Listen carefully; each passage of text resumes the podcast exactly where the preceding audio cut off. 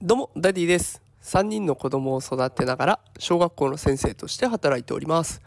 このテクラジでは、AI や NFT といった最新テクノロジーを使った子育てや副業のテクニックを毎日紹介しております。さあ、今日のテーマは、月曜日の憂鬱を吹き飛ばす。今日を最高の日にするためのコツというテーマでお送りしていきます。はい昨日に引き続きですね、あまあ、月曜日の憂鬱を吹き飛ばす方法を紹介していこうと思うんですね。で、これ昨日もお話しさせていただきましたが、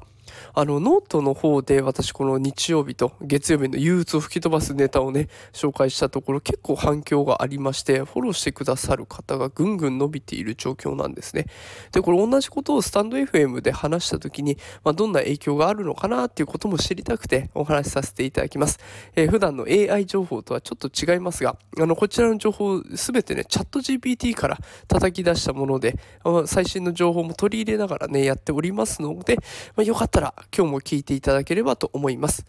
さあ、それでは行きたいと思います。今日は月曜日の憂鬱を吹き飛ばす方法でございます。えーまずは、よく寝ましょうというところです。良質な睡眠。えこれは日曜日の夜から実は戦いは始まってるんだというところですね。日曜日の夜に十分な睡眠を確保しましょう。で、そうすると、やっぱりね、心身ともにリフレッシュできて、ストレス耐性、これを高めることができます。疲れを取るだけじゃなくて、新しい1週間に向けたエネルギーをしっかり充電できるということになるんですね。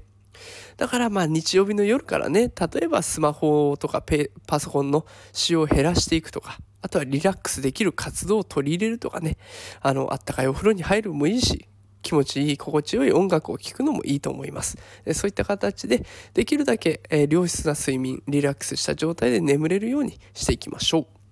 さあ続いて月曜日の朝、健康的な朝食をとっていきましょう。やっぱり栄養は大事ですよね。バランスの良い朝食は一日のエネルギー源になっていきますので、まあ、気分を良くし頭をクリアにするためにも朝食欠かせない無材料になっていきそうです。で例えばこうフルーツとかナッツとかねそんなものを取り入れながら栄養バランスを整えていくっていうことも大事かなと思います。でそれだけじゃなくてこうパンにアボカドとか卵を添えてみるとねあいいという情報も入ってますのでそういった食べ方もありですね。さあ続いてご飯だけじゃなくて運動の方にも注目していきます。朝やっぱり軽い運動するとねあの体が起きます、えー運動はエンドルフィンというものを分泌させて気分を高める効果があるそうなんですね。だからそれによってストレスを減らしてしかもポジティブな気持ちにしてくれる。だから朝散歩するとかジョギングするヨガストレッチもういろんな動きありますけれどもそういったものをすると体が起きるだけじゃなくてストレスも減ってポジティブな気持ちで、え活動できるということになりますので軽い運動おすすめでございます。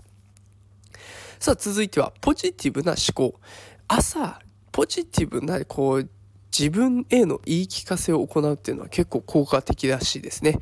ポジティブな思考は自信を高めて、しかも一日を前向きに過ごす力を与えてくれます。だから、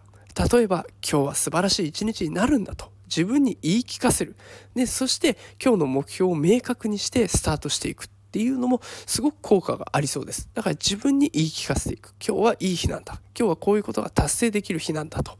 いうポジティブな思考を持って動いていくことが大事になりそうです。さあ続いては計画を立てる。まあ月曜日ですのでね、1週間の計画を立ててみるっていうのも OK ですよね。計画を立てれば、まあそれに伴ってね、生産性も高まってきますよね。ここまでにこれをやろうとか考えられますからね。そして時間を有効に使えるということになります。でだから週末の楽しみとか目標も含めて日曜日の夜とか月曜日の朝に1週間のスケジュールを書き出していくっていうのはいいですよね。例えば週末ねちょっと旅行を控えてるからこれに向けてここまでにこの仕事を頑張ろうとか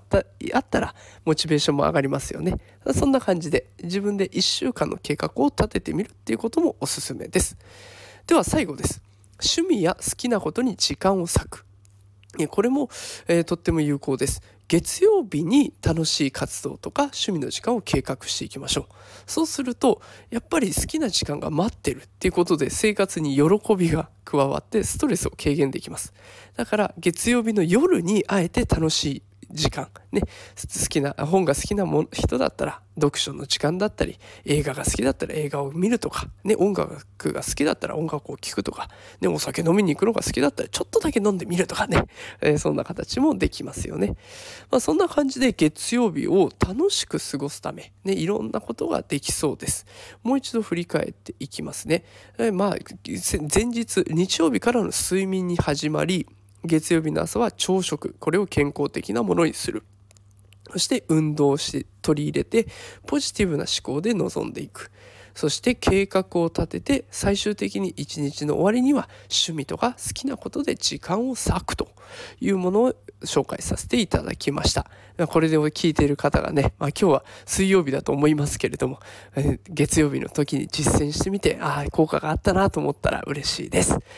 もしよければね、この放送の感想をコメント欄に残してくれると嬉しいです。昨日の放送も合わせて聞いてくださると、あ日曜日からこんなことをすればいいのかっていうところもわかると思いますので、よかったら聞いてみてください。